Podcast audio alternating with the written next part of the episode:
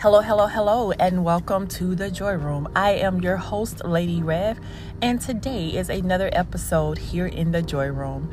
For the month of November, we are doing Thankful November. We are going to be talking through what it means to be thankful. We're going to be talking through, even as believers, what happens when you get to a point to where you love God, you believe in God, but you're not always as grateful and thankful as you can be. What does it mean to you know, have joy, amazing joy all the time. What does it mean when we hear that the joy of the Lord is our strength? What does it mean when we look at uh, Philippians, when it tells us in uh, Philippians chapter 4 that God will give us the peace that surpasses all of our understanding?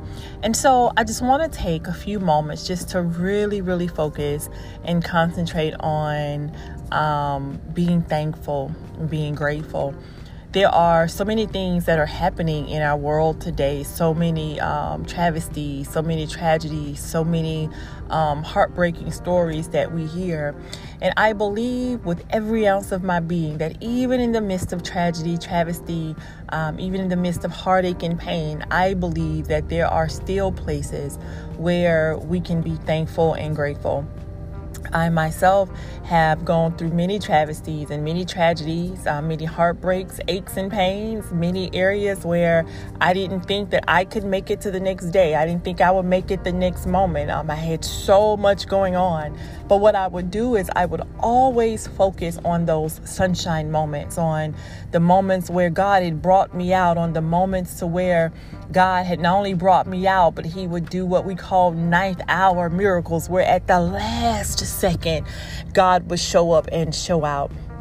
And so I just know in my heart of hearts that God hears us, He answers prayers. I know beyond a shadow of a doubt, not something that someone has told me, not something that I've read, but what I've experienced through um, authentic expression and experience that God truly will answer um, our prayers as we submit fully and surrender to Him.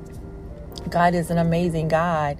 And another thing that I, I do is I always reflect back on the things that God has done for me. And then it reminds me that if He did it before, He can do it again. If He did it then, He can do it now. And I believe that God wants us to be in a position to where we trust Him more than we have ever trusted anything, that we trust Him more than um, all of the earthly possessions we have. We trust Him more than all of the people that are in our circle. God is our ultimate source and everything else that He provides us with and allows us to have are resources that He's provided, but He is the ultimate source. And as long as we stay plugged in to the ultimate source, everything will be all right.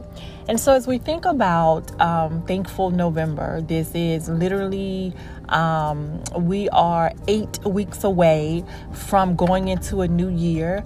November is the next to last month of the year. And so, as we reflect on the goodness of God, most of us um, have and could go back almost two years when the coronavirus pandemic first hit and people began to have cases, documented cases, going into the going into the year of 2020. And so we think about all that that God has brought us through the past um, 18 months to two years of what we've experienced with this pandemic. And all I can say is God is good.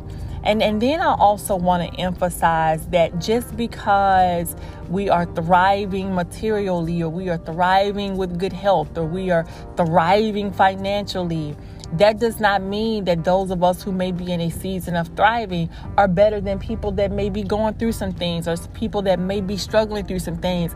And just because we may be struggling through some things and because we may be going through some things does not mean that God's hand is not on us, does not mean that He does not love us, and does not mean that we are favored by Him.